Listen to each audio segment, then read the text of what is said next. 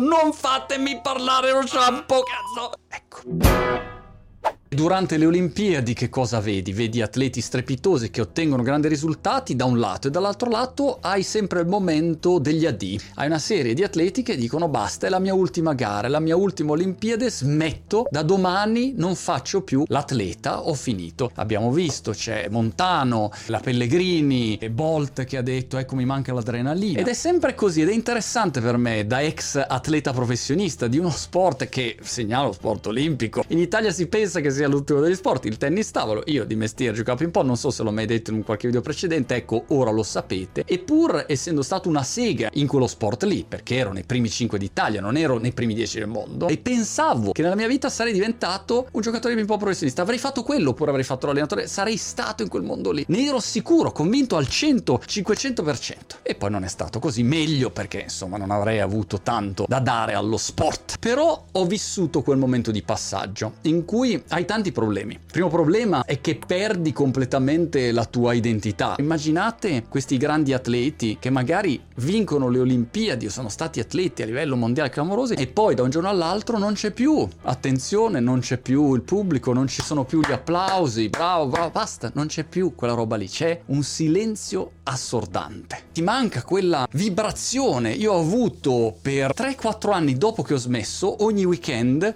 e durante il periodo in cui tipicamente c'erano i campionati italiani, il mio fisico si accendeva, ero pronto a competere, perché ero abituato così, ero abituato che ogni weekend andavo in campo e dovevo competere, dovevo portarla a casa. E mi ero completamente condizionato per riuscire a essere performante in quel momento, in quei momenti dell'anno. Ti manca tutto questo mondo che è stato normale fino a 5 secondi fa. E da domattina sparisce. È come quando, guardate, diventi improvvisamente famoso. Io ho intervistato Matthew McConaughey e mi diceva il giorno dopo l'uscita del mio primo film che ha avuto successo camminavo per strada e la maggior parte delle persone mi guardava, la maggior parte dei tizi volevano farmi recitare i loro film, la maggior parte delle ragazze voleva venire a letto con me. E il giorno prima l'1% era il mondo capovolto. Non ero cambiato io, era cambiato il mondo nei miei confronti. Qua succede la stessa cosa. Allora che cosa si può fare? La prima considerazione è che la mentalità che ti sei costruito in anni e anni di intenso lavoro e allenamento, quella te la porti dietro. Quello è un tuo valore, un tuo asset che ti porti con te. E allora quella ti torna utile. Esempio, io mi ricordo che la prima volta che sono andato in diretta in televisione su Sky TG24, la mia trasmissioncina, ero emozionato perché immaginate, andate live, c'hai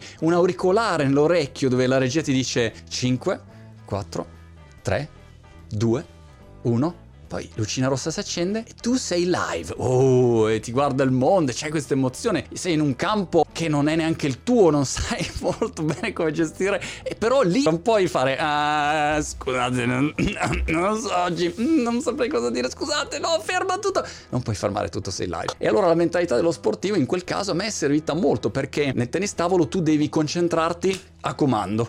A comando che stai bene, che stai male, che sei infortunato, che ci hai avuto la sfiga, che ti hanno fatto incazzare. Tu devi essere lì. Fai qualunque cosa, ti condizioni, capito? In un modo o nell'altro, ti ancori alla nonna di Goldrake della performance, ma tu lì non sbagli. Concentrazione e attitudine che devi sviluppare. Se no, non fai uno sport agonistico, se no giochi per hobby. Ma se tu fai uno sport dove c'è una competizione, tu giochi e devi vincere. Non c'è il sì, mi diverto, no, tu devi vincere. Questo è l'obiettivo dello sport agonistico. Purtroppo, per fortuna, non lo so, però questo è. Se tu l'hai fatto per tanti anni, sei abituato a avere quel tipo di mentalità e ti torna straordinariamente utile in mille cose. Quando devi concentrarti, che magari c'è un colloquio di lavoro, boom, tu sai che lì devi essere attivo, on, e devi essere pronto a dare il meglio di te. Seconda considerazione, la rete di contatti che hai costruito negli anni torna estremamente utile, perché le persone che hai conosciuto tramite uno sport magari fanno altro, magari hai conosciuto qualcuno appassionato di nuoto e quell'appassionato di nuoto è l'amministratore delegato di un'azienda, ti può prendere a lavorare per lui, oppure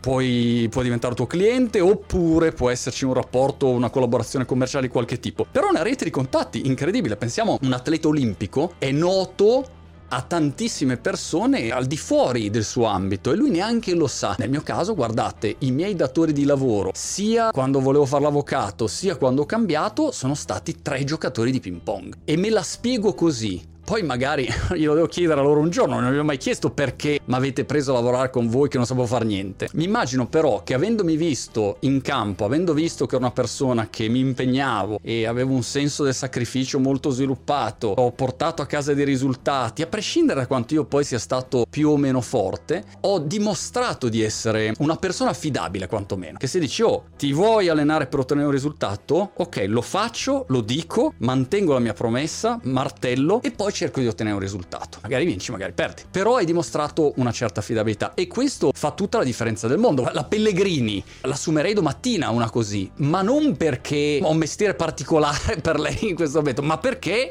una che ha ottenuto i risultati così, senz'altro qualche cosa fa, ok? Poi dipende dal campo in cui si concentra. Se uno ha ottenuto grandi risultati, ha già dimostrato di avere un'indole in grado di mettere il mirino in una direzione e boom, e perseguire quell'obiettivo e in modo determinato provare quantomeno a raggiungerlo. Poi un'ultima considerazione, ma potremmo parlarne delle ore e magari le persone in ascolto che hanno cambiato da una vita sportiva o da un lavoro all'altro possono aggiungere a loro, è quella di non partire da quello che vuoi fare, ma partire da quello che non vuoi assolutamente fare. Quando smetti di fare un mestiere, non sai, si apre un infinito numero di possibilità. Che cosa posso fare? Boh, posso fare l'imbianchino, il postino, l'imprenditore, il dipendente, posso vivere in Giamaica, posso trasferirmi a fare surf in Australia, posso fare mille cose. E allora che cosa vado a fare? Ed è una scelta complicata quella, perché troppe opzioni, no? Il paradosso della scelta. Invece, suggerimento di buon senso, mungheriano, regola dell'inversione, partiamo da quello che non vogliamo fare. Assolutamente io non voglio fare sta roba qua. Non voglio essere in quel settore lì. Non voglio assolutamente avere nulla a che fare con lo shampoo. Per me lo shampoo, non fatemi parlare lo shampoo, cazzo. Ecco,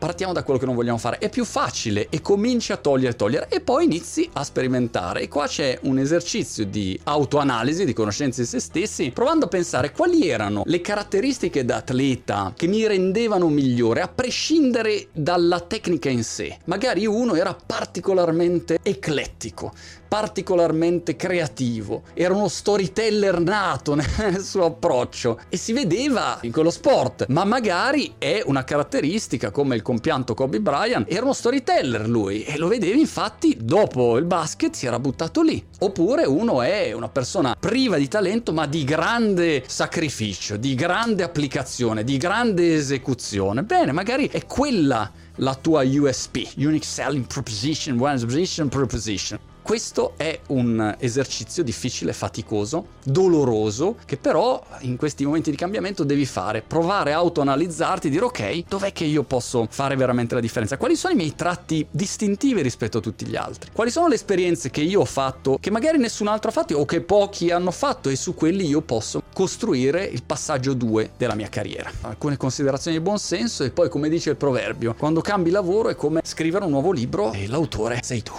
Però Detto tra noi, aggiungerei, prova a scrivere una cagata.